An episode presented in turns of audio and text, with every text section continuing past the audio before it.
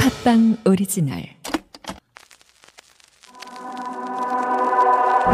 사랑을 받고 싶어 끝없이 사랑하고 싶어라 가슴은 눈빛 갖고 싶어 애틋하는 눈빛도 의미없이 지나는 하루하루 속에서 사랑을 하고 싶어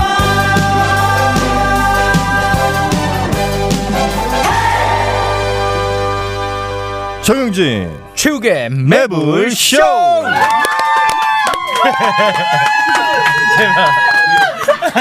왜 저러는 거야? 네 반갑습니다 정영진입니다. 네 안녕하십니까 최욱입니다. 압도적 재미 매불 쇼 진짜 생방으로 목요일 지하에서 다시 인사드립니다. 약간 좀 미친 사람들이랑 같이 하고 네. 있어요. 어우 너무 좋아해가지고 어, 깜짝 놀랐네. 자 오늘 그 현진영 데이 있는 날 아니겠습니까? 네. 오늘 현진영 데이에는 8, 90년대 슈퍼스타들이 나오는데 네. 어, 모시기에 앞서서 네. 생방 전에 잠깐 이제 노래가 나갔어요. 음. 이범학의 이별 아닌 이별. 와, 딱 듣는데 옛날 추억이 막 떠오르더라고. 이별 아닌 이별. 어. 근데 우리 작가 노조원들은 이 노래 처음 들었대요. 와, 나 정말 충격이야. 아까 아예 그냥 모른다는 거지 예, 이분들. 그러니까 누군지도 모르고 네. 이 노래도 처음 들었다는 거야. 그런 분들이 우리 청취자분들 중에도 많을 수 있어요. 와, 신기하네요. 네. 그래서 우리 작가 노조에게 어, 신세대 최신곡 하나 좀 소개해드릴까 합니다. 네, 015B의 신인류의 사랑. 네, 신세대 정말 아주 획기적인 최신곡을 제가 소개를 해드리겠습니다. 이 노래 모르죠? 아, 이 노래 모른데. 아, 요거 한번- 신인류의 사랑. 신인류의 사랑. 야, 그 저녁이 되면- 신세대들의 그 네. 사랑 이야기. 뚜뚜바 이거. 네, 이거 미치거든요. 저는 시스타에 있다 없으니까. 시스타에 어. 있다 없으니까. 네. 조금 네, 한번 듣고 싶습니다. 자, 여러분의 선택은 무엇입니까? 여러분의 선택은 최신곡 신세대들의 새로운 사랑 형태를 다룬 신인류의 사랑입니까? 아니면 있다 없으니까입니까? 여러분의 선택은 015비. 아, 이거 한번 소개해 드리고 싶었어. 아, 신세대들의 음. 시작할 때도 아주 독특하죠. 네, 사랑 이야기. 정말 어른들은 이해 못하는 우리 신세대들의 사랑 이야기입니다. 마음에 안 드는 그녀에게 마음에 안 드는 여자한테는 전화가 옵니다. 이거 어른들은 이해 못할걸요. 내가 전하는 그녀는 나를 피해요. 어른들이 이해 못하죠. 받으러 나간 자리에 아 요거는 요즘 시대에는 한번 시대 정신에 많이 어긋나는 가사 보고 깜짝 노래네. 놀랐어. 아 이거는 시대 정신에는 많이 어긋나네요. 아 시대 정신에 좀 이분이 어긋나네. 김돈규 씨인가? 네 맞아요. 그죠? 예. 노래를 정말 잘했어. 근데 지금은 좀 목이 예전 같지 않더라고요. 아, 이 시대 정신에 안 맞네. 아, 내가 걱정해서 딴 노래 내가 신청했는데. 그렇구나. 이쪽으로는 확실히 이제 깨우치셨구나.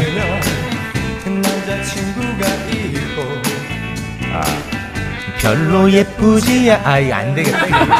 따라 했다가도 네, 에이 위험해질 수 있어 아, 싱글벙글 다 내려와야 돼 이건 안 되겠네 용기를 내서 말을 걸어보면 항상 제일 못생긴 친구 아 잘못생 아유 이거는 안 된다 안돼 이거는 안돼 당시에는 정말 세련된 노래로 인정받았는데 그때 그 여성분들도 이 노래 막 합창하고 난리 났었거든 아, 요즘 진짜 남자들도 부르면서 무릎 막 다 깨졌지. 네. 아 근데 지금은 안 되는군요.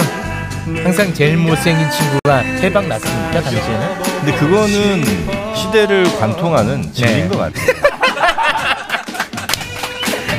아, 솔직히 다 알잖아. 왜 모르는 척해? 나 공중파요. 나만 그럼 솔직해지겠어. 그래서 일부러 가장 그 경쟁력 떨어지는 친구를 가장 최혜국 대우를 해줍니다. 아 의전설 1위면. 의전설 1위야 아 무조건. 미모의 역순으로 가는. 그분 마음에 안 들면 그분이 뭔가 좀 분위기 안 좋다 그래서 아, 팔을 깨- 팔 깨면 치야 무조건. 아, 미모의 역순이 의전 서열순입니다. 무조건입니다. 야, 이거 참 시대정신에 시대고 못 뭐고 없어. 따라합니다. 무조건이야. 저는 그런 프리미엄은 또 누려야 된다고 봐요. 어. 예. 근데 여성들은 그 미모의 역순으로 의전해주지 않았거든요. 아 우리를 네. 우리는 상관없잖아. 저 정말 부대점 많이 받았거든요. 그리고 너가 팔을 깨고 싶어도 팔이 깨지진 않아. 깨지지가 않아. 그럼 친구들이 어 먼저 들어가라. 형 보험 좀 잘하는 사람 없어요? 보험 들게? 전에 보험 설계해준 친구가 직업을 바꿔가지고 아 보험료가 너무 많이 나가는데 진짜 내일처럼 상담해주는 데는 없나? 있지. 전문가가 1대1로 붙어서 내가 가입한 보험을 싹 점검해 주는데 불필요한 지출은 줄이고 보장은 높일 수 있어. 비싼 거 아니에요? 아니 아니 무료야. 어딘데요? 올보넷이라고. 전화번호가 1670-7639. 객관적인 분석 맞춤형 설계 올바른 보험 올보넷으로 지금 전화하세요 삭제되었습니다. 뭐야? 벌써 아침이야? 언제 잠들었던 거야? 당신의 불면증 우유베개가 삭제해드렸습니다. 그럼 내 피로는? 찌뿌둥한 통증은? 당신의 수면 고민을 우유베개가 순간 삭제해드렸습니다. 말도 안 돼. 이런 개운한 아침은 처음이야. 수면 고민 있으세요? 15만 명이 선택하고 공감한 수면 공감 우유베개. 지금 수면 공감 공식몰에서 우유베개를 구매하고 배송 메시지에 팟빵을 적어주세요. 우유베개 전용 커버를 보내드립니다. 오늘부터 푹 자게 해드릴게요. 수면 공감 우유베개. 난 빵빵하면서도 촉촉한 게 좋아. 난 부드러우면서 쫄깃한 거. 체육 정영진 씨, 두 사람을 음란멘트 현행범으로 체포합니다.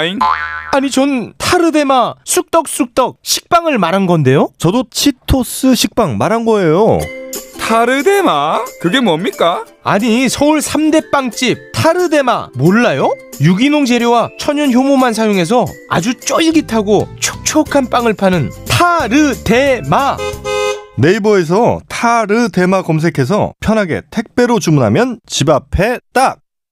저 슈퍼스타 최욱은 오늘부로 비혼자임을 선언합니다 최수타님 연간 2만 쌍 이상 성원이 되고 있는 여보야 서비스를 알고 계십니까? 저 정기자 나 슈퍼스타요 내가 결혼정보회사에 어떻게 찾아갑니까? 여보야는요 셀프 중매 서비스이기 때문에 직접 가실 필요가 없어요. 돈이 한두 푼 드는 일이 아니지 않소 여보야는요 성혼을 위해 사용된 비용을 100% 환불해주고 결혼할 때 100만 원, 아이 낳으면 200만 원의 축하금까지 준답니다. 그래도 난 경력이 있는 분들이 더 좋던데 초혼도 재혼도 인연을 만날 수가 있습니다. 지금 스마트폰에서 여보야를 다운받으세요.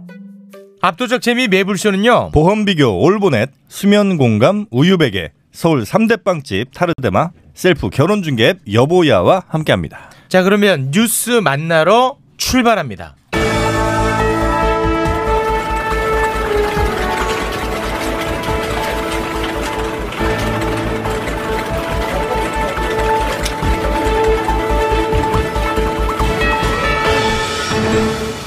보도본부 사이다 헤드라인. 어서 오게 최짜장. 네 아. 반갑습니다 국장님. 야, 이 지하에서 보니까 더 반갑구만. 네. 지하가 잘 어울리는 분입니다. 네. 자, 오늘 이제 새로운 얼굴이 또 와 있습니다. 아, 또? 아, 요즘 신입이 많이 오네요. 오늘 함께하는 신입 기자는 김재희 기자. 어서 오게. 네, SM에는 김이나가 있다면 팟빵에는 김재희가 있습니다. 오늘의 신입 기자 김재희입니다. 아유. 우리 국장님이 제일 싫어하는. 아, 국장님이 정말 가장 싫어하는. 아유, 우리 국장님 또 주관한다. 아, 제일 싫어. 나는 딱. 안녕! 할 때부터 국장님. 깜짝 놀랐잖아. 아유, 우리 국장님 제일 싫어하는데. 이거. 아니 자네는 아유. 평소에도 그렇게 인사하나? 네. 아니 그 사람 만나 사람 만나서도 안녕하세요 안 하고 안녕하세요 뭐 이렇게 한단 말이야? 이 국장님이 제일 싫어하는데 이거를 끝까지 유지하면 또 인정하더라고. 요 어. 아, 만약에 그 끝까지 유지가 안 될 것 같으면 지금 바꾸는 게 좋아. 결과로 얘기하지 우리. 저 어. 등을 조금 돌리신 게 조금 마음이 아, 많이 무거운데요. 아, 여기 선- 네. 선생님 더 돌아가. 조금씩 아, 돌리시면서 선생님 네, 더 돌아가. 표정이 많이 안 좋아지신 것 같아서. 어떻게 하겠나 결정해 보게. 아 우선은 도전은 했으니까 끝까지 한번 아, 끝까지 가보겠습니다. 갑니다. 네네네. 네, 끝까지 갑니다. 자 일단 오른쪽 날개뼈 들어간다. 와, 이 국장님 진짜 진실한. 와. 어디에는 누가 있는데 여기에는 누가 있고. 그 멘트도 싫어하고 톤도 싫어하고. 그 이야기 구조. 네, 구조. 너무 싫어. 네. 아, 아. 진짜 이거 너무 싫어하죠. 그 톤도 싫어하시잖아요. 오모 이제 털 선거 아, 봐. 진짜 털 아, 다섯 개. 어우 얘 웃는 것도 아, 그 싫어하셔. 억지로 웃잖아 지금. 아, 요거 싫어해. 뭐 웃는 아하하 허리 접어지는 거. 아, 일단 과연 그 등이 완벽히 돌아갈 것인가 아니면 막판에 인정해 주실 것인지 제가 고공호를 지켜보도록 하겠습니다. 좋네. 네. 네. 자, 김제희도 끝까지 가려면 기백 있게 끝까지 가고 네. 아니면 중간에 바로 스톱하기. 네, 스톱할 때는 말씀을 드리겠습니다. 음. 저 살짝 약간 기분 벌써 무섭습니다. 네. 자, 그러면은 뉴스를 만나봐야겠지. 첫 번째 키워드 무엇인가? 네, 첫 번째 키워드로 코로나19 소식 준비를 했습니다. 오늘 0시 기준 국내 코로나19 신규 확진자가 무려 몇 명인지 아세요? 아, 이게 근데 기쁜 일이 아니야. 이거는 네. 아 이거는 이뭐 이제 시상식이 아니라 이거는 그쵸. 뭐 슬픈 일이고 네. 뭐 좋지 않은 일인데 아, 너무 확 불어서 이게 아. 좀 중요한 것 아, 같아요. 중요하긴 하지. 네. 어, 중요하긴 한데 그 네. 마치 그렇게 네. 두구두구두구두 이런 식으로 해가지고 이거는 매우 부적절하다. 아, 그러면 조금 낮추겠습니다. 음, 어. 네. 확진자 수 무려 79명입니다. 아, 지금 어제 오늘 굉장히 많이 늘어나고 음. 아. 있습니다. 지금 심각합니다. 이게 쿠팡. 물류센터에서 아. 많이 지금 나오고 있어요. 네. 그렇습니다. 이 경기도 부천 물류센터의 집단 감염 확산이 직접적인 영향을 미쳤는데요. 경기도 고양의 쿠팡 물류센터 그리고 송파 마켓컬리 물류센터 1,600여 명이 근무하는 경기 부천의 대형 콜센터 등에서도 관련 확진자가 나오는 등 이 물류센터발 감염이 주변으로 급속도로 퍼지고 아. 있습니다. 네, 특히나 요즘 뭐 이용하시는 분들 정말 많고 저는 아예 이쪽으로 문외한이었는데 저마저도 요새 엄청 시켜 먹거든요. 음. 네, 마켓컬리 덕분에 아침을 요즘 항상 먹고 나옵니다. 아 그래 마켓컬리? 네. 어, 돈 많구만. 아, 그 돈 많은 사람들이 먹는 거예요? 마켓컬리 비싸 거기. 엄청 싸요 비빔밥이. 얼만데? 아, 배달을 해주는데 치고는 얼마야? 싸다는 거지. 얼마?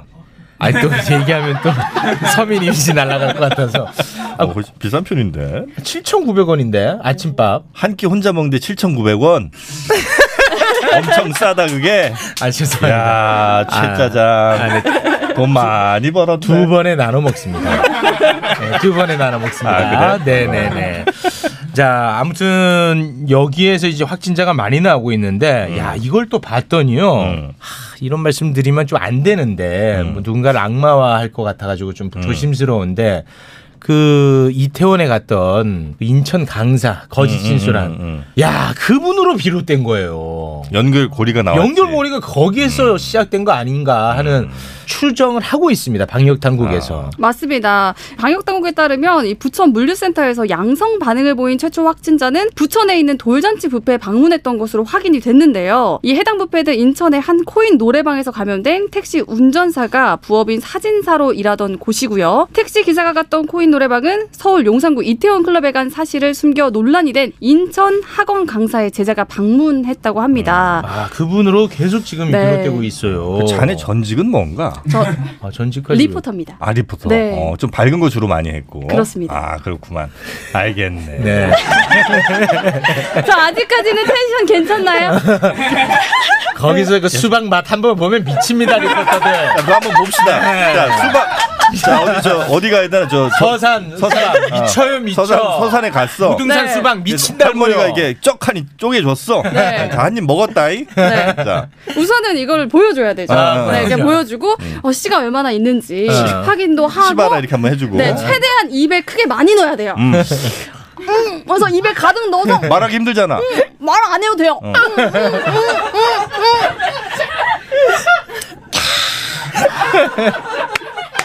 아 박수 치는구나. 수박에 예, 꿀 들어간 것 같다. 아, 지금 아, 꿀 들어가, 꿀 들어가. 아, 거기서. 표정으로 얘기를 할 텐데 거기서 아 이거 뭐 설탕 쳤어요 하면 바로 NG야. 아, 꿀. 야 너 미쳤냐? 안 되잖아.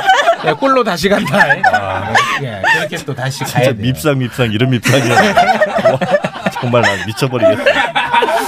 와 어쨌든 가보세. 다시 저 네, 약간 톤 다운해서 음. 아, 네. 톤 뉴스로 다운. 가보겠습니다. 아니, 쿠팡에 네. 그 이제 그 물류센터 직원분들이 많잖아. 네. 근데 그 중에 일용직 하시는 분들이 있어요. 네네네. 나한테 제보가 좀 들어왔는데 네. 그냥 어느 순간 갑자기 나오지 말라고 했다는 거예요. 어제 그- 어제 발인가? 뭐 이렇게. 네. 이제 당장 일용직이니 뭐 월급 이런 것도 당연히 없을 거고 음. 집에서 자가격리 아무 증상 없다는 걸 인증 받았는데도 아. 그냥 자가격리 들어가고 뭐 아무 일도 못 하고 있다는 거예요. 음. 지금 우울증 생기게 생겼다고 음. 이거 참 피해가 엄한 분들한테 많이 가고 있다는 거지. 또 타인의 건강을 위해서 또 우리가 약간씩 또 희생해야 되는 그러니까 부분이 이게 이제 있긴 하죠. 네. 쿠팡이라는 회사라든지 뭐 그러니까 거기서 이제 보상을 좀 해야 된다. 그러니까. 네. 근데 사실 이제 그와 관련해 가지고 쿠팡에서 음. 건강을 좀 챙겨야 되는 와중에 또 출근하라 음. 또 그런 네. 것들이 또 사실 역으로 또 그러니까. 논란이 되기도 합니다. 음. 네, 이 물류센터 내에서 방역 수칙이 제대로 지켜지지 않았다는 건데요. 그러니까 쿠팡이 사태 초기에 거짓말을 했다는 의견도 제기돼 문제가 되고 있습니다. 우선은 쿠팡에 따르면 물류센터가 확진 환자 발생 통보를 받은 거는 24일 오전이었습니다. 그런데 물류센터가 문을 닫은 건 25일 오후였는데요. 확진 환자가 나왔는데도 24시간 넘게 이 수천 명의 직원이 일을 한 셈입니다. 게다가 또 같은 날 오후초 직원들은 회사로부터 아무런 공지를 받지 못한 채 업무가 시작되는 오후 5시까지 정상 출근을 네. 했다는 겁니다. 그래서 이런 그 회사들이 미리미리 좀 선제적으로 조치를 하거나 안전 관리 좀 했으면 그렇죠. 네. 이렇게까지는 안 갔을 거 아니냐는 거야. 네, 네. 쿠팡 이거 본사 미국에 있다잉. 최대 주주 일본이다잉. 최고 경영자 미국인이야. 네, 네, 알겠습니다. 네. 마켓컬리는 우리나라 겁니다. 그 김슬아 대표. 네, 네. 김슬아 대표. 마켓컬리 요새 많이 애용하고 있는데. 좀 비싸고. 네. 두 번에 나눠 먹고. 네. 여기 이제 그 확진 환자가 생기면서 마켓컬리 뭐 상품도 폐기하고 그러더라고요. 어, 해야지. 네. 그러니까 마켓컬리도 이제 확진자가 발생을 했습니다. 그래서 물류센터 폐쇄 조치가 됐고요. 그다음 일부 상품도 폐기를 하고 또 배송에는 차질이 없도록 하겠다라는 입장을 내놨습니다. 네, 아침에 차질 없이 왔어요, 실제로. 아, 어, 네, 다행입니다. 왔어. 차질 없이 왔더라고. 식사하셨어요? 나 네. 놀랬어. 네. 근데 방역 당국은 아직 택배 물건을 통해 감염이 보도되지는 않은 상황이라고 네. 이렇게 설명을 했습니다. 뭐 의료 전문가들도 뭐 택배 상자 뭐 이런 식으로 감염된 사례는 아직까지 보고된 적 없고 음. 그렇게까지 살아남기는 어려울 것이다 바이러스가 음. 뭐 그렇게 말씀을 하시더라고요. 자 그러면 요거는 요 정도로 마무리를 짓고요. 얼마 전에 저희가 투명 보호복 안에 비키니 입어가지고 아, 내가 그거 네, 논란이 됐었고 우리 국장님이 그게 논란이 될 일이냐 칭찬해 진급시켜 이렇게 말씀하셨죠. 했는데 음. 와 그런 분위기가 또 포착이 됐습니다. 네, 그러니까 지난주 목요일에 조혜지 기자가 소개했던 소식입니다. 이 러시아 툴라주 주립 감염병원에서 일하다가 과다 노출로 징계를 받은 이 간호사에 대한 후속 보도가 있어서 들고 왔는데요. 어, 누리꾼들 사이에서 이 간호사를 응원하기 위한 응원 인증샷이 올라오고 있습니다. 그러니까 러시아판 덕분에 비키니 챌린지가 펼쳐지고 있다는 건데요. 네. 네, 직접 이제 투명 보호복을 입고 사진을 촬영한 현재 언론인 레오니트 코시마는 어, 이렇게 입어보니까 너무 덥고 또 안경에 김이 서린다면서 이런 열악한 상황에서 환자를 위해 헌신하는 의료진에게 존경을 또 표했고요.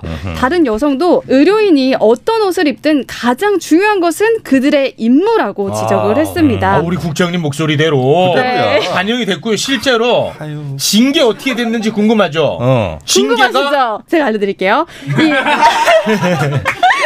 보건 당국과 병원 측은 이렇게 논란이 일자 해당 간호사에게 내렸던 징계를 철회했다고 합니다. 철회했습니다. 네. 아, 박수 국장님. 한번 보낼까요? 아, 누구한테 박수? 누구 박수?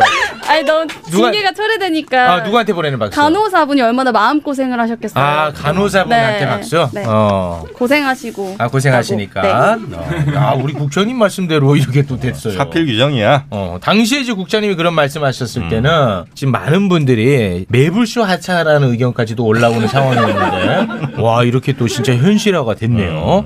자 그러면 코로나19 관련해서는 요 정도로 마무리를 짓고 네. 정치권 소식 요거는 이제 짧게만 가겠습니다. 네. 우리 저 김재희 리포터가 정치권 소식 전하는 건 조금 어려움이 있을 것 맞습니다. 같아요. 맞습니다. 네.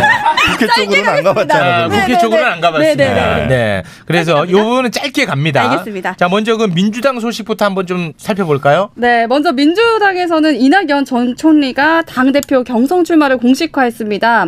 이 새 대표를 뽑는 민주당 전당대회는 오는 8월에 열릴 될 예정인데요. 그런데 문제가 임기입니다. 네. 이 민주당 당원 당규상 대선에 출마하려는 사람은 대선 1년 전부터 당직을 맡을 수가 없다는 건데요. 그러니까 이전 총리가 당권을 잡게 되면 대선 1년 전인 내년 3월 이전에는 대표직을 그만둬야 된다는 것입니다. 네, 근데 아무튼 뭐 당권 도전하느냐 마느냐 이러게 말이 많은데 음. 도전하는 걸로, 가닥이 잡혔다는 거. 요거는 요 정도로만 전하면 될 것 같습니다. 아, 좋습니다. 이낙연 전 총리 혹시 알아요? 네. 어. 아니, 모르는 것 같은데. 아, 압니다. 아, 알아요? 요즘 되게 좋잖아요. 뭐가 좋아요? 뜨겁- 아, 반응이 반응이요? 네. 많은 사랑을 받고 아, 그래요? 네. 알겠습니다. 자, 그러면은 통합당으로 한번 가볼까요? 갈까요? 미래통합당. 네. 통합당은 어제 다이로 총선 참패 후 42일 만에 김종인 비상대책위원회 체제를 출범시켰습니다. 이 먼저 상임 전국위에서는 8월 31일까지 전당대회를 열어야 한다는 당원을 고쳤습니다. 이 김종인 비대위의 임기를 내년 4월까지 보장하기 위해서인데요. 이로써 김종인 비대위의 임기는 내년 4월 7일 재보궐 선거까지가 됐습니다. 네. 음. 당원까지 바꿔가면서 이분을 또 모셔왔어요. 그 우리 기자는 어떤 문장도 항상 요런 톤인 거지. 야, 톤으로 끝까지 가시네. 어떤 기자든. 아이 국장님. 8월 31일까지 전당대회를 열어야 한다는 겁니다. 손을 좀 내릴까요? 아니야, 아니야, 아니야. 지금 잘하고 있어. 지금 점점 내 호감으로 바뀌고 있어. 내가 얘기했지. 끝까지 가면 인정한다니까. 유혹가 나오니 유혹. 김종인 위원장에 대한 뉴스 전했고 네. 이낙연 전 총리에 대한 뉴스 전했는데 네. 둘 중에 누가 더 나이가 많은지 아나? 어, 압니다. 어, 누구야? 김종인 오 아는구만. 오 진짜. 어, 자네 너무 무시하는 거 아니야?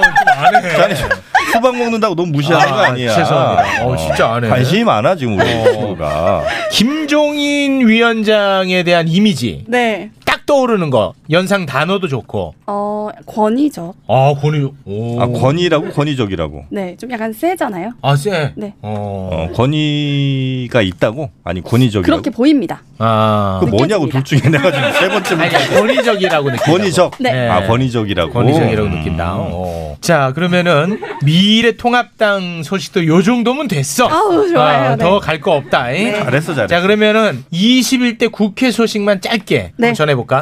네, 21대 국회 개원을 위한 여야 간 원구성 협상이 진행되는 가운데 더불어민주당이 18개 모든 상임위원장목을 가져가야 한다는 입장을 내놨습니다. 이러한- 몫을 네, 몫을 목을 말고 몫을 야, 목을 가져가면 그러니까 그러면 입은 누가 할래?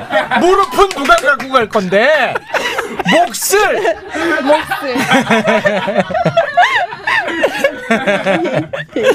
자, 18개 모든 상임위원장을 민주당이 다 가져가겠다라는 음. 입장. 그리고요. 네, 이러한 양당의 입장차는 원구성 협상을 위해 26일 회동을 가진 직후부터 극명하게 갈라졌는데요. 먼저 김성원 통합당 원내 수석 부대표가 상임위원회 위원장 정수는 11대 7로 나와 있다. 법제사법위원장은 우리를 주지 않을까 기대하고 있다고 발언을 했고 이 발언을 언론에서 여야 상임위원장 11대 7 배분 합의식으로 기사화를 했기 때문인데요. 음. 이에 민주당에서도 적극적으로 목소리를 내는 것으로 보입니다. 야, 어, 미래통합 무슨 말인지 혹시 알고 있나? 네, 미래통합당에서는 이제 11대 7. 요거를 이제 노리고 있는 것 같고. 네. 민정에서 18대 0. 어? 예. 뭐 이 안에서 조절되겠지 그러면. 그렇죠. 먼저 이제 처음에는 크게 먼저 그렇지, 그렇지. 한번 부풀려야 된다고 말씀하시지 3만 뭐 원인데요? 않았습니까? 아, 만 원에 주세요. 그럼 이제 2만 원. 그럼 2만 원. 아유 고마워요. 네. 이렇게. 예, 네. 하나 이제 전략 차원에서 양쪽에서 지금 머리 싸움 하고 있는 것 같습니다. 자 그러면은 다음 뉴스. 정치 뉴스는 요 정도로 하고 네. 본인의 전문 분야를 좀 하나 갖고 왔습니다. 전문 분야가 있어. 네. 전문 분야예요. 전문 분야고 또 네. 실제로 굉장히 핫한 이슈입니다. 음. 무엇이지? 어 사랑한 게 죄는 아니잖아. 다들 아시죠? 네. 부부의 세계 부부의세계 다들 아시죠? 이 부부의세계 현실판이 포항에서 발생을 했습니다. 지난 26일 온라인 커뮤니티를 아주 뜨겁게 달궜는데요. 글에 따르면 아내인 A 씨는 남편인 B 씨와 2년 정도 연애를 한 후 결혼해서 포항에 살고 있었습니다. 네, 결혼을 해서 이제 포항에 살고 있습니다. 한 부부가. 네. 그런데 남편은 결혼 전부터 또 다른 여자 C 씨를 만나고 있었고 그 사실을 최근에 알게 됐다고 합니다. 결혼 전부터 만났던 여성이군요. 네, 이제 결혼 준비를 하면서 이제 장거리로 있었는데 그때 음. 그새를 못 참고 음. 또 이렇게 C 씨를 만나고 있었습니다. 아, 결혼 준비할 때 신부 되시는 분은 네. 포항에 안 계셨나 보군요. 어디에 계셨는지는 어. 잘 모르겠습니다. 뭐 그까지 그게 중요한 건 아니니까. 뭐 어쨌든 너가 멀리 멀리 건 있었다. 아니고 멀리 계셨고 네, 네. 이제 그러다 보니까 상간녀와 더 가깝게 지냈겠구만. 상간녀가 뭔가? 시대 아, 죄송합니다. 상간녀가 뭐야? 뭐라고 해야 됩니까? 두 번째 사랑도 있고. 아니 뭐또 다른 사랑. 아, 어나덜 러브. 아, 네, 죄송합니다. 다양한 표현이 있는데 아, 상간녀가 뭐냐? 아 죄송합니다. 그래서 자, 그럼 또 다른 사람을 아무튼 더 많이 만나고 있는 상황이었고 결혼을 했지만 네, 그래서 이 A 씨는 어 우선은 어그 수박 먹냐? 아, 수- 뭐 많이 힘들면 수박 먹으면서 해 천천히. 그러니까 혼수로 밥도 해 먹고 또 잠도 자고 결혼식 3일 전까지도 이 신혼 집에서 살았다고. 그러니까 이게 그또 이제- 음. 다른 사람과 네. 음. 그 분노 포인트가 이제 결혼한 음. 이제 여성분이 혼수를 다 해갔는데 그 혼수를 가지고 또 다른 사람 그 여성이 음. 누리고 이용하고 그리고 그 혼수 사진을 뭐 계속해서 확인하고 음. 어 그거 우리랑 잘 맞겠다 우리랑 예 이제 그런 것들을 그 아내 되시는 분이 폭로를 하면서 이 굉장히 뜨거운 이슈로 올라서고 있습니다. 음. 그럼 그 또 다른 사랑분은 그러니까 이 남자가 이혼하길 기다리는 그런 상황. 아 그거는 그건 또 아닌 아닌 것 것 같습니다. 같고. 네, 그냥 그 전부터 만났던 분이고 어, 어떻게 하다가 이제 그 들키게 된 거죠 음. 아내분한테. 그래 음. 그래. 서 이거 이제 폭로가 이어졌고 이 포항이라는 지역 사회가 굉장히 그 촘촘하게 연결되어 있는 사회인가 음. 봐요. 네. 아, 내 토크가? 어, 그래서. 아, 그래가지고 사람들이 다 알게 됐고 또 하필이면 그 여성분이 음. 자영업을 하나 봐요. 아, 또 다른 사랑분이? 네. 음. 그래서 이제 그 집에 막 사람들이 또 찾아가기도 하고 뭐 이야기가 좀 복잡하게 흘러가는 것 아. 같더라고요. 그래서 요 관련 이제 자세한 내용과 생각, 음. 견해는 저희가 이제 내일 이 부분을 이제 연애 코너에서 다룰 텐데 음. 국장님이 일단 내일 전에 이 사안에 대해서 간단하게 총평 좀 부탁드리겠습니다. 어, 당사자들의 문제는 당사자들이 좀 해결해라. 당사자가 해결을 이런 식으로 한 거예요. 아니, 그러니까 뭐 예를 들어서 네. 엄마한테 이르고 뭐 음. 가족들한테 다 알려나든지 네. 이런 거는 아주 그 어른 되지 못한 태도라는 겁니다. 아, 그러니까 여기서 말하는 당사자는 세 명을 얘기하는 그렇지. 겁니까? 아, 세 명끼리만 어. 서로 얘기해라. 그래서 이제 만약에 내가 이 남자의 이런 행동을 보고도 그래 한번 용서해 줄게라고 해서 같이 살 건지 야, 그럴 수는 없습니다. 왜? 아, 화가 났어요. 아니, 상처 많이 그러니까 받고. 결정할 본인이 결정한 문제라는 거예요. 네. 아 이 남자는 안 되겠다 싶어서 이제 이 남자 헤어지든지 음. 그거는 오케이 그 네. 음. 여성분의 결정이지만 나한테 이렇게 이거- 네. 헤어지기에는 내가 너무 억울해. 억울해? 예, 상처가 너무 커. 많이 억울해? 많이 아주, 아주 그냥 내가 돌아버리겠다는 거야. 내가 해간 혼수를 갖고 어. 내가 사간 침대에 음. 아유 저 돌아버려. 그러니까 그렇게 해서 네. 법적으로 뭐 보상받을 수 있는 거 보상받고 네. 그 남자한테 사과를 요구한다 이건 얼마든지 가능해. 네. 하지만 알리지 마라. 이거를 그 지역 사회에 뭐 알린다 이런 거는 어른답지 못한 태도라는 거예요. 음. 여기에 대해서 어떻게 생각하나? 우리 김재희, 너무 화가 납니다. 누, 우리 국장님한테? 아, 우선 법적으로 해결을 한다는 거는 맞지만 음. 이 사람의 감정은 잘 이, 이게 보듬어 주지 않으시는 것 아, 같아가지고 네, 그 상처에 대해서는 너무 외면하는 듯한 모습에 알아서 화가 법으로 난다. 해결해라. 좀 네. 그럼 어떻게 서운하네요. 해결해? 아, 많이 서운해요. 네. 어떻게 해결하나? 만약에 본인이 아. 네. 이 글을 올린 아내 되는 입장이라면 어떻게 행동할 건가?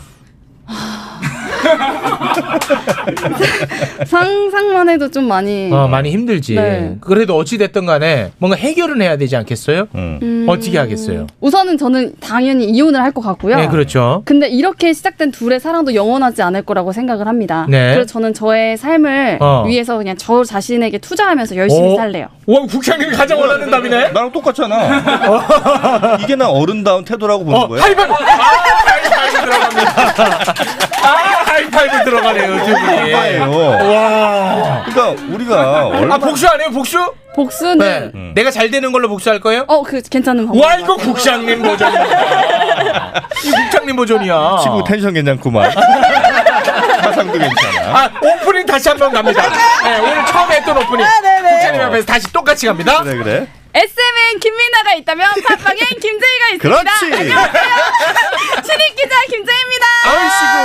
신입 기자 김재희입니다. 아이씨고. 네. 이제 예, 좋습니다. 자, 그러면 이 좋은 분위기 이어서 노래 들으면서 마무리를 짓겠습니다. 네, 네. 어떤 노래 들어볼까요? 아, 저는 요즘 정말 핫한 분이죠. 우리 네. 임영웅 씨. 아 임영웅 아유 그 친구 때문에 내가 죽을 최욱의 맛이야. 원수야, 원수. 아, 진짜요? 아유 더라이브가 아주 그냥 찌그러졌다 찌그러졌어. 제 이상형이에요. 아 이상형이야. 네. 네, 그런 스타일. 그 너무 오디션 나가는 남자가 이상형이라는. 아니요, 아니요. 그 전에는 있는지도 몰랐잖아 그런 남자. 그쵸. 어. 이제 알게 돼서 너무 기뻐요. 아 그럼 외모, 목소리. 네. 만약에 아. 표정. 임영웅 씨가 한 30등에서도 상관없나? 아, 그럼요. 만약에 임영웅 똑같은 사람이야. 근데 오디션에 안 나갔어. 그럼 어떻게 사적으로 알게 됐어? 얼굴 똑같고 목소리 똑같고 노래 실력 똑같아. 그래도 이렇게 흔들리겠나? 흔들리고. 어 그래도 흔들려. 어. 자 그래서 임영웅의 이젠 나만 믿어요. 이젠 나만 믿어요. 이게 트롯인가? 이게 1등을 했잖아요 미스터 음, 트롯에서 음, 음. 그래서 이제 선물 받은 곡이에요 음. 약간 대중가요 같은 발라드라고 보시면 돼요 트롯이 아니고? 네 트롯 느낌 아니 미스터 트롯인데 트롯이 아니면은 이거 법적 제재 들어가야 되는 거 아닙니까? 한번 들어. 아 여섯 시 내 고향에서 고향 안 가면 어떡하냐? 아니 이거는 아니지. 반칙이지. 트로트 아니야? 아 창법이 약간 트롯이 들어가 있네. 아 약간 꺾네. 약간 어, 명분만 쌓았네. 꺾으면서. 어, 법적 처벌을 피해갔구만. 아, 참어로 아주 교묘하게 피해가는구만. 약간 임창정 노래 비슷하네요. 음. 근데 임영웅에 대해서 뭐 예를 들면 외모나 이런 건 이제 당연히 잘 알고 있고 노래 실력 알고 있겠지만 인성이나 이런 건 사실 모르지 않나? 모르죠 근데 그래도 아이 국장님 믿는 거죠 믿는다. 뭐 인성을 인성을 모르니까 더 사랑할 수 있는 거예요. 인성을 역설적으로 왜 스타를 더 빛나게 봅니까 사람들이? 그 사람을 잘 모르기 때문에 더 빛나게 보는 거예요. 아. 나를 왜 이렇게 사람들이 좋아합니까? 나의 빛낯을 모르기 때문에 좋아하는 겁니다. 아이, 근데 여기 누가 댓글에 김재희 하트 체육했어요 야, 넌 뭐? 뭐 작업 들어가니? 야, 너... 뭐 오자마자 작업이야. 야 너는 뭐 애가 그런 식으로 발달했냐?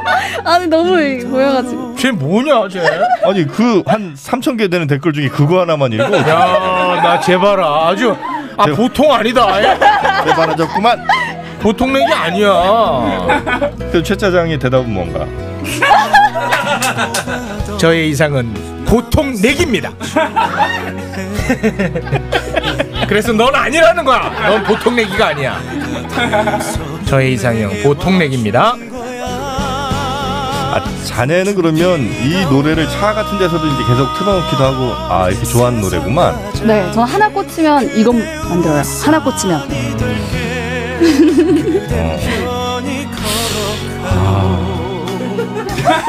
쭉 앞으로 돌아섰다가 다시 등으로 이제. 어, 아왜왜 또? 아나 이 노래랑 나랑 안 맞아. 아 왜 또? 자네 생각해서 그러는 거야. 너 때문에 그래. 아니, 노래 괜찮은데. 속 넓은 척하지 마라. 지금까지 김재희 신입 기자였습니다. 고맙습니다. 감사합니다 네 수고했습니다. 긁지 말고 뿌리세요 글루타셀 축하합니다 여러분들께 꾸준히 사랑받아온 글루타셀이 런칭 5주년을 맞아 처음으로 할인 이벤트를 실시합니다. 더운 날씨에 땀이 나고 피부가 민감해진다 싶으면 무작정 긁지 말고 특허받은 글루타셀 스프레이로 피부를 편안하게 해주세요. 기간은 5월 15일부터 6월 15일까지 전국에 있는 글루타셀 취급 약국이나 인터넷에서 확인하세요. 저는 지금 매불쇼 작가 노조의 시위 현장에 나와 있습니다. 노조 위원장 이야기 한번 들어보겠습니다. 우리 작가들은 하루 두시간의 살인적인 노동시간과 특채 PD의 방송 농단에 면역력이 떨어져 있다. 작가들의 면역력을 보장하라! 보장하라! 작가 노조를 포함한 전국의 네, 노동자들에게 비타민 C 충전이 필요해 보입니다. 그래서 만들었다. 유자를 통째로 발효해 통째로 착즙한 유자 효차. 여름엔 에이드로, 겨울엔 유자차로. 유자 효차. 유자차의 새로운 패러다임 유자 효차 아, 네이버에서 유자 효차를 검색하세요. 오가 어, 나 이번에 와이퍼 바꿨어. 이제 안 바꾸려고. 뭐? 와이프를 바꿨다고? 어 이번 와이퍼는 유리를 완전히 깨끗하게 닦아주고 발수 코팅까지 해준다고. 헐 젠더 감수성 어쩔? 유리 닦는 것 때문에 와이프를 새로 들여? 정신 차려. 아니 와이프가 아니고 와이퍼. 킴블레이드 와이퍼는 고무가 아니라 실리콘 재질이라 몇 년 지나도 처음의 성능이 그대로 유지된다고. 오, 킴블레이드 와이퍼 네이버 스마트 스토어에서 판매하네. 나도 와이퍼 바꿔야지. 완전 새로운 타입의 와이퍼 블레이드. 검색창에 킴블레이드를 검색하세요. 아우 사랑하는 우리 딸 아빠랑 각질놀이 할까? 시더 시더. 아빠 발톱 너무 두껍고 색깔도 이상해.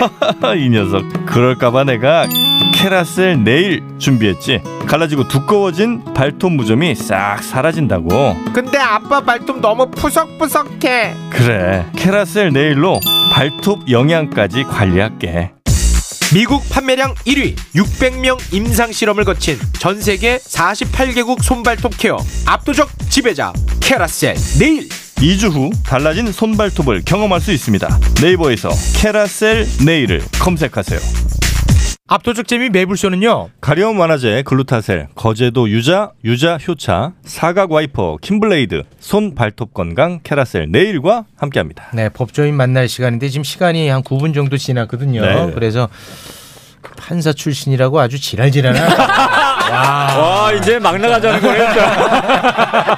자, 아, 니그 시간도 음, 확보 안 하고 고소해야겠어, 날 물어보면 고소해야겠어요, 어떡하냐고. 아무래도. 네. 네. 예. 난리 난리. 아유, 일단 빨리 가보겠습니다.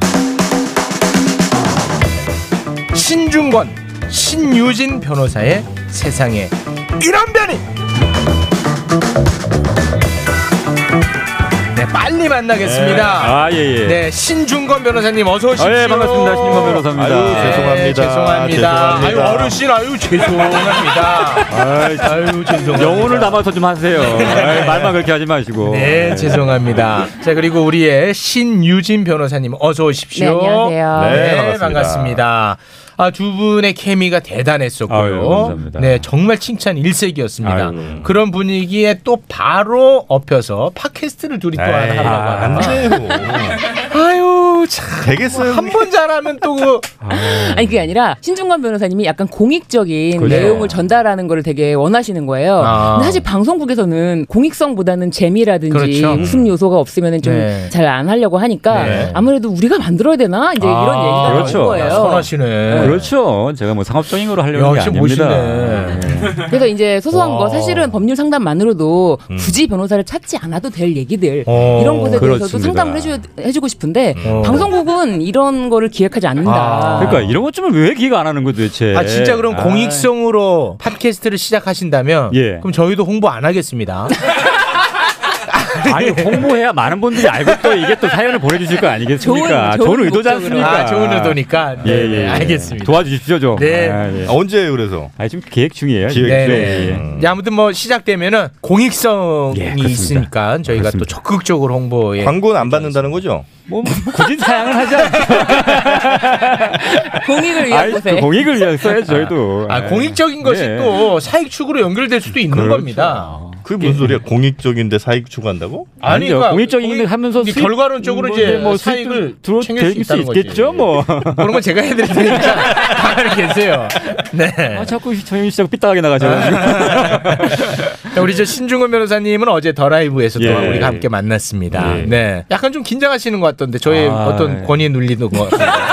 전혀 그런 건 아니고 아, 그런 이게 건 아니에요? 의외의 두 번 모습을 봐가지고 아니 저런 모습이 너무 생소하더라고요. 왜요, 왜요? 아니 그렇게 쫙 빼고 앉아 계시니까 아, 딴 사람 같아 진짜. 아, 여기서도 좀 그렇게 좀 하세요 좀 아, 네. 맨날. 응? 아, 머리 이게, 깔치고 이게 있지 우리의 말고. 음. 진짜 모습이죠. 그런 것 같아요. 네. 만약에 자유롭게 네. 지금 할 수 있는 것들이. 네, 근데 그래서- 거기 보니까 말은 많이 가리시는 것 같더라고요. 여기보다. 음. 말을 가려요? 예, 그러니까 어떠세요? 자유롭게 못 하시는 것 같아요 조금. 거기서 뭐 지랄지랄 이런 말 못하고. 그것뿐만 아니더라도. 아니고 수신료를 받고 하는 아, 방송에서. 그러니까 너무 몸살 살이시는 것 같아서 제가.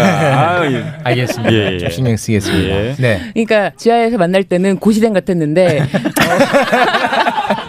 여의도에서 만나니까 완전 뭐 형 연수생 같아요.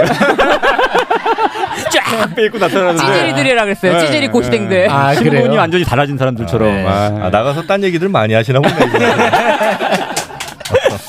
알겠습니다. 자 그러면 오늘 이야기 역시 또 시간이 많이 지났네요. 아, 자 바로 어, 들어가 보겠습니다. 어제 우리 신중건 변호사님이랑 더 라이브에서 민식이법에 대해서 이야기를 예, 나눴었는데 이 또 사고가 요즘 큰 이슈입니다. 예, 그렇습니다. 경주에서 일어난 사고가 있었지요. 네, 경주 스쿨 존 내에서 이 CCTV 영상이 하나 공개됐는데 어린 아이가 탄 자전거가 앞에 가는데 뒤따라오는 SUV가 거의 자전거를 진짜 치려고 제가 봤을 땐 그랬어요. 치려고 따라오는가 싶을 정도로 빠른 속도였어요. 네. 그리고 자동차가 멈춰선 상태에서 이제 영상이 끝납니다. 그래서 저는 그 아이가 어떻게 됐는지가 너무 궁금했는데 이제 후속 영상들이 또 올라오더라고요. 네. 그래서 보니까 아 천만 다행인 것이 아이가 일어났어요. 음. 그런데 오히려 아이가 운전자에게 허리를 굽혀서 죄송하다는 인사를 하는 듯한 모습을 봤어요. 네, 자전거는 그 자동차에 의해서 쓰러졌고 네. 그래서 이게 어떻게 된 건가 봤더니 그 놀이터에서 아홉 살 남자아이가 다섯 살 여자아이를 때려서 그 다섯 살 여자아이의 엄마가 그 차주인데 혼내주려고 따라왔다. 이제 이렇게 됐는데 그 앞살짜리가 이제 자전거를 탄 주인공이군요. 남자아이죠. 네, 그래서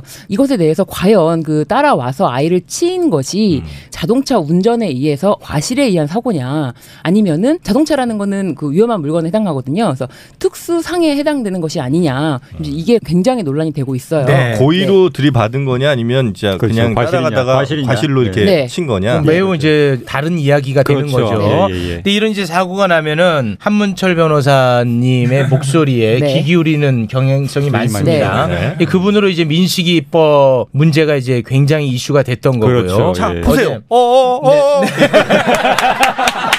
부딪혔죠?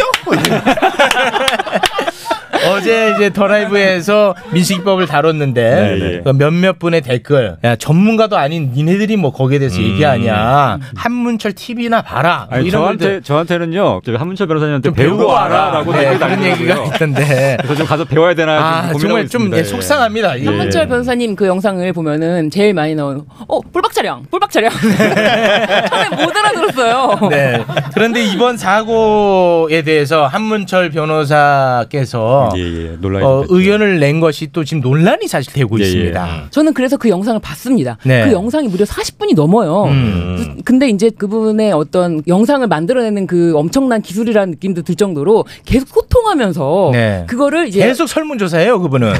네. 계속 거의 설문조사예요. 38분을 설문조사 하시고 네. 이제 2분가량 자신의 의견을 이제 얼핏 얘기를 하셨는데 음. 엄마가 화가 나서 아이를 쫓아오는 거 이해할 수 있다라고 했더니 이제 댓글로 네, 그렇죠. 가해자 실드 치냐 음. 이렇게 공격이 들어오니까 내가 언제 가해자 실드 쳤냐 음. 사고 결과는 합동조사팀이 이 조사를 해보면 알 것이다 네. 다만 나는 엄마의 마음이 이해된다 음. 네. 사실 이렇게 마무리를 했더라고요 자동차를 탄 엄마의 마음을 아니, 이해하는 듯한 예, 그렇죠. 이 발언을 한 거예요. 어. 그래서 이제 사람들이 뭐라고 했더니 아니 봐봐라 CCTV가 있고 음. 대낮에 그걸 들이받는다는 게 합리적이지 않지 않느냐 이런 또 음. 예, 그거다. 얘기를 하더라고요. 나중에 자전거도 이제 세워주지 않았냐 미웠으면 네. 그렇게 했겠냐 이렇게 네. 얘기를 하셨더라고요. 아, 그런데 이제 거기에 대해서 누가 그 동의를 할 수 있을지는 잘 그렇죠. 모르겠습니다. 저는. 그런데 그게 이게 직접적으로 특수상해라고 고의가 바로 인정되기는 어렵고 사실 미필적 고의가 여기서는 문제가 될 것 같아요. 음. 그러니까 내가 이렇게 난폭하게 운전하다가는 저 자전거를 넘어뜨릴 수 있고 넘어지면 아이가 다칠 수 있겠지. 그런 결과를 용인하면 네. 우리는 그걸 미필적 고의라고 부르거든요. 그러면 실수와 고의 사이쯤이라고 보면 되겠군요. 네, 그렇습니다. 그럼 뭐 어쨌든간에 고의의 일종이에요. 아 고의에 좀 더 가까운. 아니 고의예요. 아, 고의예요? 아. 음. 예, 고인데 이제 확정적 고의가 있고 미필적 고의가 있는 거죠. 굳이 나눈다 고 그러면. 네. 예. 그래서 이번 사건은 어떤 식으로 지금 보십니까 두 분은?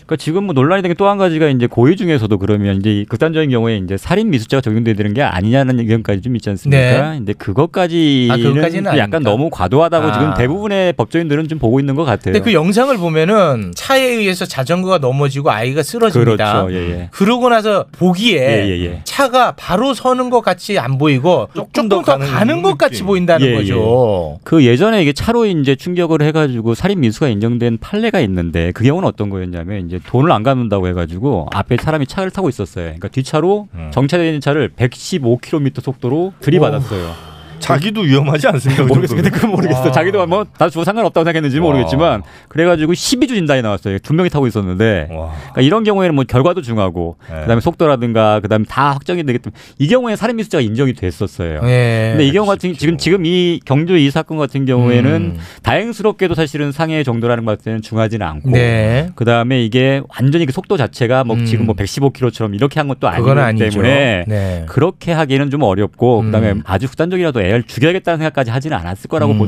믿고 싶은 거죠 사실은 예 그런 그렇게 봐서는 이게 살인 미수보다는 고의로 인정된다면 아마 특수 상해죄가 네. 적용될 가능성이 높고요 이 경우에도 한 1년 이상 10년 이하기 때문에 살아요 그러면 그게 뭐 뭐 나중에 뭐 재판을 받아봐야 되겠지만 네. 1년 이상 10년 이하기 때문에 법정이 그게 낮진 않거든요 네. 그래서 근데 여기서 이제 지금 하문철 변호사님은 오히려 이- 그거보다는 이제 민식이법이 적용돼야 되는 게 아니냐라고 이제 거의 주장을 하시는 것 같아요. 이제 그 경우에는 오히려 법정형 그 징역형 자체는 높아요. 1년 이상 15년 이하. 음. 그 대신 벌금형이 붙어요. 음. 그래서 이제 벌금형도 가능하다라는 취지로 해가지고 말씀을 하셔서 아마 한문철 변호사님 입장에서는 사실은 교통사고 전문가시기 때문에 네. 이쪽을 교통사고 좀 보고 싶어 하시는 게 아닐까라는 생각이 좀 아 자기 아, 전문가로. 전문가니까 아무 특수상해보다는 아. 음. 교통사고 전문이셔서 그쪽으로 할 말이 더 많으실 거 아닙니까? 그래서 아마 그럼 그런 것도 어떤 있지 법을 않을까. 적용시킬지는 검찰이 결정합니까? 그렇죠. 아. 그럼 방금 말씀하셨지만 다시 한번 짚겠습니다. 예. 요게 이제 민식이법에 적용이 될 때와 예.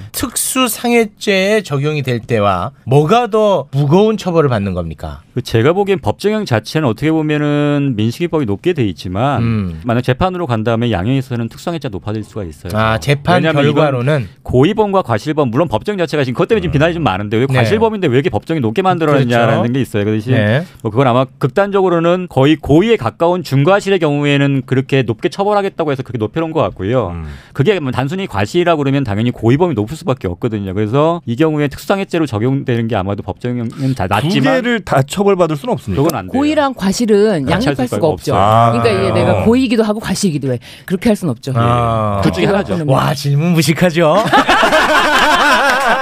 아, 질문 무식하죠, 여러분? 네.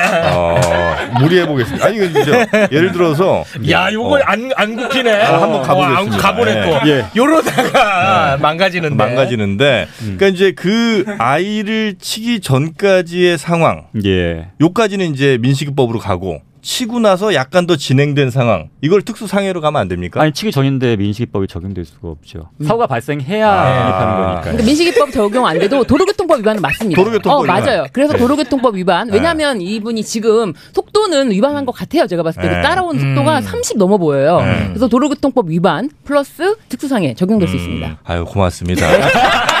그거 하나를 또 해주셔서 알려주셨네. 아 역시 우리 식구야. 뭔가 공부하셨던 기억이 나는 것 같아요. 맞아요. 적용되는 법이 한두 개가 아니죠. 네. 알겠습니다. 네, 맞습니다. 자, 뭐 민식이법에 대해서 많은 분들이 또 음. 이제 글을 올려주고 계신데 요거 다시 한번 짚어드리자면 그 다음에 아이템에 제대로 숙지가 안 돼 있어가지고 그래서 이거 하시는 거 아닌가요? 너무 너무 많이 어, 울고먹은 네, 아니, 것 아, 지금 같은데. 반응이 좋아요. 네. 민- 다시 한번 짚고 예, 예, 넘어가자면 민식이법이 있기 전에 있기 전에 40번 들은 것 아니 같다. 근데 모르는 사람이 많아요. 아 진짜 모르는 사람 네, 빨리 많다니까. 빨리 빨리 왜냐하면 네. 한문철 TV만 보면 헷갈린다니까. 맞아요. 어, 우리- 진짜로 네. 그 전에 처벌받지 않았던 행위가 네, 민식이법으로 처벌받는 것은 아니라는 거예요. 네, 맞습니다.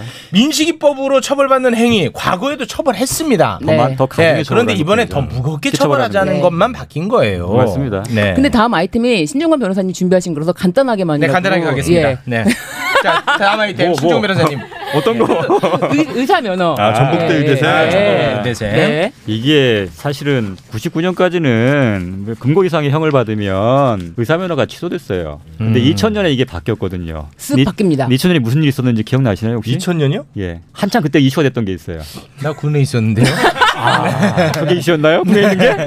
일단 의약 분업이 그때 한창 이슈였어요. 그러니까 의사들은 엄청 반대했잖아요. 아. 그러니까 이거를 어떻게 보면 이게 한번 딜이 있었을지 않았을까라는 생각이 들어요. 그런 얘기들이 많이 있거든요. 네, 실제로. 그러니까 의사 그때 보건복지부인가요? 그 소관 거기 상임위에 의사들이 다섯 명인가 있었다고 하더라고요. 음. 그러면서 이 법을 빼는 대신에 의약 분업에 대해서 약간 통과시켜준 그래서 아, 이런 의사- 딜이 있었다라는 네. 얘기들이 의사 있어요. 그래서 네. 면허가 한번 취득이 되면은 철거 면허라고 아. 사실 강력 범죄 뭐 살인 강간, 예, 뭐 강간 다 해도 상관 상관없이 의사 면허는 취소되는 아, 규정이 그래요? 없어요. 없어요. 없어요. 규정이 지금 없어요. 그걸 말씀해 주시는 예, 거예요. 아. 예. 이- 단순, 단순히 이제 의료법 위반의 경우나 네. 아니면 뭐 거기 뭐 의료수과 관련된 음. 뭐 그런 것과 관련된 범죄의 경우에만 면허가 취소되도록 돼 있고요. 그러니까 그, 규정이 있던 걸 뺀 거예요, 뺀 아니면 거예요. 처, 아, 뺀 거야? 99년까지는 다 있었어요. 의약분업 때문에 그- 뭐 그렇게 그런 규정이 서- 있다. 예, 그런 예. 와, 이거- 유력한 설입니다. 모르셨죠? 지금. 몰랐어요. 깜짝 놀랐죠? 네, 저희가 그게- 준비했습니다. 그게- 예, 예. 이게 이게 예전에 한번 논란이 됐던 게 언제였냐면 와, 대박이네. 아마 기억하실 건데 그 신해철 씨 사망 사고 아, 예, 네, 예. 이때도 그 의사가 면허 취소되지 않았거든요. 그때 논의가 많이 됐어요. 그러니까 사실 업무상 과실 의사가 자기 잘못으로 해서 뭐 예를 들면 사망 결- 결과 나도 네. 과실이 있다고 인정돼도 면허가 취소가 안 되거든요. 그러니까 와 그래도 안 돼. 예, 안 돼요. 더 심지어 그 수술 때 위에서 이제 마취해 놓고 강간한 음. 강간했던- 경우 그래도 이런 안- 이런 데도 사건이 안 돼요. 일어나도 면허 취소할 수 있는 근거 규정이 근거 없어요. 규정이 없어요. 그래서 이게 야. 지금 조사 그래서 이게- 결과 굉장히 심각한 상황이다. 예. 그런데 보건복지부에서 우리도 미치겠다. 근데 법이 없다. 어. 근데 취소할- 법을 만들려고 해도 의사들의 로비가 엄청. 네. 변호사는 어떻습니까? 변호사는 변호사는 당연히 있죠. 네. 그러니까 예를 들면 이런 범죄를 저지르면 변호사 자격 취소. 예, 저희는 등록하게 돼 있잖아요, 무조건. 등록을 취소해버리면 사실은 변호사 이- 자격이 아, 있어 일을 못하는 거죠. 예, 일을 자체를 못하기 때문에 여러 가지 제한을 하는 방법들이 아. 많지만 그 의사 같은 경우에는 특별한 경우 없으면 면허 취소가 안 되고, 그다음에 또 한 가지 면허 취소한 다음에 재교부라는 제도가 있어요. 뭐라고요? 정지 면허 정지됐다가 어, 네. 뭐 아니야 면허 취소도 마찬가지예요. 취소되는 경우에도 그런 사정이 변경 없어졌거나 반성을 많이 한다거나 음. 이러면 네. 3년이 지난다. 네, 삼 다음에는 년이 지난 다음에. 또 줘. 네, 거기서 이걸 다시 재교부할 수 있어요. 그래서 지금까지 그 재교부를 신청했는데 안 받아들여지니까 지금까지 딱 한 건 있었대요. 와. 그러니까 전부 다 받아들였다는 거죠, 대변. 어. 아니 생명을 다루는 의사는 아. 그런 규정이 없고 아니 정영진은 발언 하나 방송에서 잘못한 걸로 그렇죠. 거기에서 박탈당하고 그러니까 이게 너무 철학적인 아니 이게 거예요. 웃을 일이 아니야 이 답답한 사람아 아니 이 답답한 사람 형평성 맨날 뭐 법의 형평성 맞아요. 얘기하더니 맞아요. 이게 문제가 좀 많이 있어요. 아니 정영진 씨 이런 거에 분노해야 돼요 아. 아. 사실은 발의는 됐었습니다. 예. 근데 이거에 대해서 별로 주목을 안 하는 아, 거예요. 그래요? 네, 이걸 주목 못하게 뭐 이렇게 로비를 하는지 모르겠지만 와. 사실 이 문제가 왜 심각하냐면은 실제로 의사들이 면허가 취소가 안 된다 이런 것도 있지만 예전에 기억하실 텐데 그 사립대 명문대 있잖아요. 음, K 모대. K모대에서, 아. 예, 거기서 단체 이제 뭐 성폭행 MT, 가, 사건이 MT 있었죠. 갔다가 그 동, 동급생을 이제 네. 강간 네. 추행한 네. 사건이 있었지 않습니까? 그 네. 사건. 그 친구들이 전부 다 제적을 당했어요. 그래서 이제 다시는 의사가 못 되나 보다 했는데 음. 그 중에 한 명이 교도소에서 공부를 합니다. 다른 학교에 실소를 하고 다른 학교, 다른 의대를 가요. 예, 네. 그러니까 그 학교만 다시 못 들어가는 것뿐이지 다른 아, 학교 가서 의사는 아무 자유 상관없네. 예, 상관이 없. 지금 현재 규정에 의사입니다. 따르면요. 지금 현재 의사입니다. 네. 걔는 근데 또 하필 네. 현재 의사예요? 공부를 왜 이렇게 잘해 또 걔는 그때 그 학생이 어. 의대 졸업을 앞두고 있을 때 의사 시험을 볼 때 잠깐 논의가 됐었어요. 잠깐. 아, 음. 못하게 아예 영구에 못하게 해야 된다. 네, 이렇게 성폭력 범죄자들을 어떻게 의사 면허를 그렇지. 주냐 예. 이런 논의가 잠깐 있었는데 네. 다시 사그라들었어요. 와 희한하네 그래서 저희가 사실 이 전북대학교 이 사건을 보고 다시 한번 논의를 살릴 수 있을 것이다. 아. 그래서 이제 저희 이제 신 변호사님 저랑 얘기를 하면서 지난번에도 한번 이 아이템을 갖고 이거 불 붙여야 됩니다. 불 우리가. 붙여야 맞습니다, 됩니다. 네. 아니 불 붙여야 돼 진짜. 몇 번 하면 시리즈로 한번 할까요? 다음 저희 준비할 수 있습니다. 아, 예. 네. 의사들의 범죄가 사실 정말 어마어마해요. 사실 이명선 기자는 지금 의료계 쪽에 있는 네. 불법 막 취재하잖아요. 네. 저희는 이제 의사들의 불법 행위에 의해서 어. 어. 떤 어떤 희생이 있었고 피해자들이 있었는데 그럼에도 불구하고 다른 병원에서 버젓이 맞아요. 네, 아무런 문제 없이 우리는 의사 앞에서 경우에 따라서는 의식이 없는 상황에서도 누워 있어야 예. 되는 상황이 발생합니다. 네. 그러니까 의사라는 거는 생명과 신체를 맡겨야 맡기는 되는 거야, 거예요. 그냥. 내가 싫다고 거부할 수 있는 정신이 없을 때가 있단 말이에요. 맞습니다. 그때 범죄를 저지른 의사를 음. 다른 병원에 가면 또, 만날, 만날 수도 수 있다는 있다. 거야. 너무 무섭지 않나요? 아니, 이들의 뭐 주장이나 명분이 있을 거 아니에요. 사실은 이런 우리 강력 범죄에 대해서 이거 빼달라 이런 취지는 아니었고요. 네. 의료 분업을 하면서 이제 그런 얘기는 싹 빼고 네. 의사들의 원활한 진료 행위를 위해서 너무 근데 이게 이 얘기 있었어요. 예를 그 업무상 과실 치사상 때문에 만약에 면허가 취소된다 그러면 의사들이 소극적으로 진료를 할 수밖에 없다. 네. 왜냐면- 소극적으로 하라 그래. 그게 뭐냐면 이제 적극적으로 치료해서 살려야 될 것도 그냥 놔둔다는 거죠. 아 그래요? 아, 그러니까 의료 네. 그래, 아니면 거부를 한다던가. 의료 사고는 차라리 나는 아, 그- 뭐 그래 뭐 그럴 수 있다 네. 치더라도 예를 들면 무슨 뭐 성범죄하고 네. 뭐 이런 범죄를 저지른 사람 그거에 대해서는 아예 얘기 자체를 안 얘기를 안 해요. 왜냐면 자기도 할 말이 없거든요. 할 말이 없으니까. 네. 와. 그럼 우리가 얘기해야지. 그렇죠. 네. 아. 그러니까 이게 뭐 전부는 아니더라도 예를 들면 특정한 범죄, 진짜 환자를 봐서는 안 될 만한 범죄를 저지른 경우에 그럼. 그렇죠. 성범죄라든가 뭐 여러 가지 이런- 있지 않습니까? 생명 그런 경우에 신체에 관한 다른 문제. 이런 것들에 대해서만이라도 네. 의사 자격을 의료 사고에 대해서는 요건 이제 전문 분야고 네. 그건 좀 굉장히 논의가 좀, 돼야 돼요. 예, 논의가 예. 필요한 부분이 있을 것 같습니다. 예, 예, 예. 그러니까 그거는 잠깐 좀 눕혀놓고 눕혀놓고. 우리는 요런 부분에 대해서는 우리가 소리를 내야 되겠네요. 네. 그렇죠, 예. 와 이거 어떻게 이거 불 근데 붙이나? 그 네. 국회의원들한테 의사들이 로비를 잘하나? 그 상임위에 아, 사실은 상임위에 의- 다른- 의사들이 너무 많고 아, 네. 다른 상임위도 다 해 보니까 그러니까 다 자기 이속을 좀 챙기는 이번에도 면들이 봤잖아요. 있어가지고요. 통신 요금. 아니면 국회의원들이 혹시 이제 병원 가서 누워 있을 때 겁나서 그러나? 아니 로비 대부분 다 로비 때문이라고 로비? 얘기를 해요. 와 심각한 상황입니다. 이거를 어떻게 불을 붙여야 될지를 모르겠네. 적당한 검색어가 생각이 안 나지. 아, 이거 뭐 손만 벌벌 떨지 할 수 있는 게 없네. 요거는 저희가 조금 더 고민을, 고민을 해봐야 해보겠습니다. 되겠습니다. 여러분들 좀 도와주시기 관심을 가지실 바라겠습니다. 것 같아요. 다 예. 우리의 이야기니까요. 예. 네. 자 오늘은 요 정도로 마무리를 짓도록 하겠습니다. 자 어떤 노래 들으면 좋을까요? 아 오늘 일단 너무너무 고맙습니다. 네, 두 저 분. 이거 몇 주 준비했는데 아. 아유, 고맙습니다. 드디어 오늘 할 수 있어요. 아유, 정말 고맙습니다. 사실 이걸 하고 싶었는데 네. 마침 이 기사가 또 내려간 거예요. 아. 근데 어제 다시 기사가 떴어요. 아, 떴어. 항소심 전북대 의대생 항소심 선고 네. 결과가 이제 나온다고 해서 기사가 떴길래 아 다시 할 수 있다. 음. 저희는 기사가 또 안 걸려 있으면 못 하잖아요. 만들 수도 없고. 아, 할 수 있어, 할 수 있어. 네. 자 그럼 노래 한번 들어보겠습니다. 저는 매블쇼를 생각하며 크러쉬의 자나깨나 아 너무 아 너무 저자세야 너무 저자세야 그러지 아. 마좀좀 배워요, 저 명도. 저는 매블쇼 찐팬이잖아요. 던진팬이 그 아니야 완전히 완전 이게 무슨 가불관계도 아니고 뭐 하는 거야 지금 그렇게 무서워 저 사람들이 왜 우리 보고 얘기를 못 해? 아니 안 그래도 근데 그, 안 그래도 그 얘기했어요 맨날 네, 뭐요? 야, 이- 저 잘못 보이면 우리 잘리는 거 아니야 이러면서 생계를 걱정해야 된다고 막 그런 얘기도 했었는데 네, 솔직히 예. 말씀드리면 우리가 더 급합니다 두 분한테는. 네. 그래요? 예, 솔직히 아, 그렇죠? 예, 고백하는 아, 겁니다. 근데 예. 그렇게 안 해도 돼, 이제. 네. 예. 그렇게 안 해도 사실 되는데 좀 예. 해줘. 아, 꿀맛이야. 좋아하는구나 그거. 아유.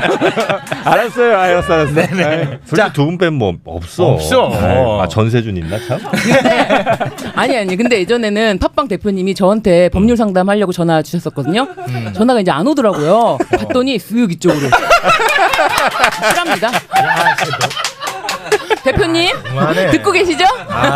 신중국 변호사로. 아유, 저한테 부담이에요, 사실은. 자, 우리 신유진 변호사님은 뭐였죠? 아까? 저는 자나깨나. 자나깨나. 매부쇼. 신중권 자나깨나 변호사님은 매부쇼. 저는 뭐 항상 가는 게 코로나 이전으로 돌아갔으면 좋겠다. 아. 그때가 좋았어. K 씨의 노래. K 씨의 그때가 좋았어. 예, 예. 그때도 별로 인상 좋지도 않았어. 또. 에휴. 네, 지금이 나아, 사실. 돌이켜 보니 그때가 좋았잖아. 계속 이러실 거예요? 자나깨나 진짜 좋아요 노래가. 저 이러면 이러면 참 가만히 안 있을 겁니다. 예, 그래요? 자, 그때가 좋았어 들어볼까요? 예. 신중권 변호사님이 신청한 K 씨의 그때가 좋았어. 확실히 판사한 사람들은 쉽게 안 되네. 어, 판사 해보면 순간순간 고압적이야. 아, 나무 가진 건 자존심밖에 없어요. 어, 바로 위축되네. 아. 어, 변호사님이 이제 사무실에 초대를 해주셔서 한번 가봤는데 어. 너무 좋은 거예요. 아, 그래요? 아, 그래요? 아, 실망인데? 그 왜 그랬는 줄 아세요? 제가 저 한번 저희 사무실이 제가 제가 나름대로 인터뷰를 해놨는데 방송국에서 지금 우리 드라마를 촬영하고 싶다고 드라마. 한번 섭외가 왔었어요. 그래가지고 아, 그래 역시 내가 한 보람이 아, 있구나. 근데 저희가 근데 단점이 하나 있는 게 뭐냐면 네. 사무실 다 똑같아요 방 크기가. 음. 대표실을 한번 보여달라는데 다 똑같은데 카메라가 안 들어가는 거예요. 네. 방이 좁아서? 그다음부터 연락이 없더라고요. 아니 근데 그 왜 이렇게 화려하게? 그래서 뭐 또- 자존심 상해서 그래서 제가 방 두 개 끝에 하나 텄어요. 그래서 대표실을 하나 만들었어요.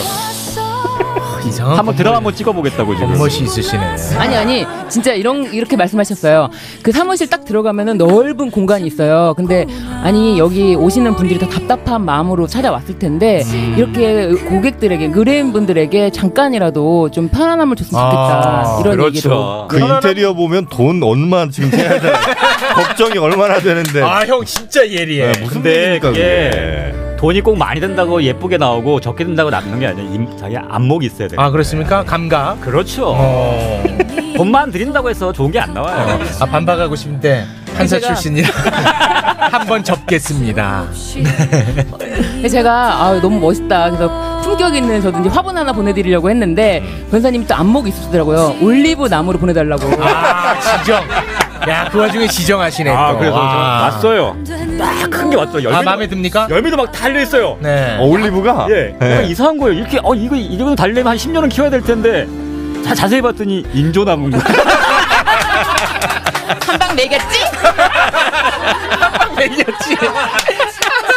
한방 매겼지? 아. 샘난다 아 이렇게 한 번 먹으시더라고. 인정하구나 한방 매겼지 아, 아 이 두 분 덕분에 지금 두 분 때문에 네. 아 의사에 대해서는 여론이 안 좋고 법조인들에 대해서 여론이 좀 너무 좋아. 여러분 양승태를 잊어서는 안 됩니다. 여러분 정신 차려야 돼요. 와 법조인이 최고라고 의료인보다. 여러분 정신 차리죠. 강용석도 변호사지요. 네, 아, 그러네. 네, 정신 차리셔야 됩니다. 오늘도 역시 두 분 정말 최고의 방송 보여주셨습니다. 정말 항상 너무너무 고맙습니다. 신중건, 신유진 변호사님 고맙습니다. 예, 감사합니다. 네, 고맙습니다. 자, 저희는 이 노래가 끝이 나면요. 어, 나이가 조금 있으신 분들에게는 추억여행. 네. 그리고 어리거나 젊으신 분들에게는 어떻게 보면은 제3세계 음악. 신세계, 신세계. 신세계. 아, 저는 진짜 추억이거든요. 아, 이별 아닌 이별 정말 많이 들었어. 그 다음은 들을 노래가 없어요. 없어요. 아, 이분도 부르는 노래가 아, 없어요. 둘 하나죠? 네. 제 중1 때. 그때 그 치토스가 자꾸 연상이 되는데 그때 치토스가 생겼나? 왜 자꾸 치토스가 저는 먹었던 그 장면이 자꾸 떠오르. 아, 이별 아닌 이별이랑 치토스가 예. 네, 바로 연결돼? 연결이 돼요. 왜 그런지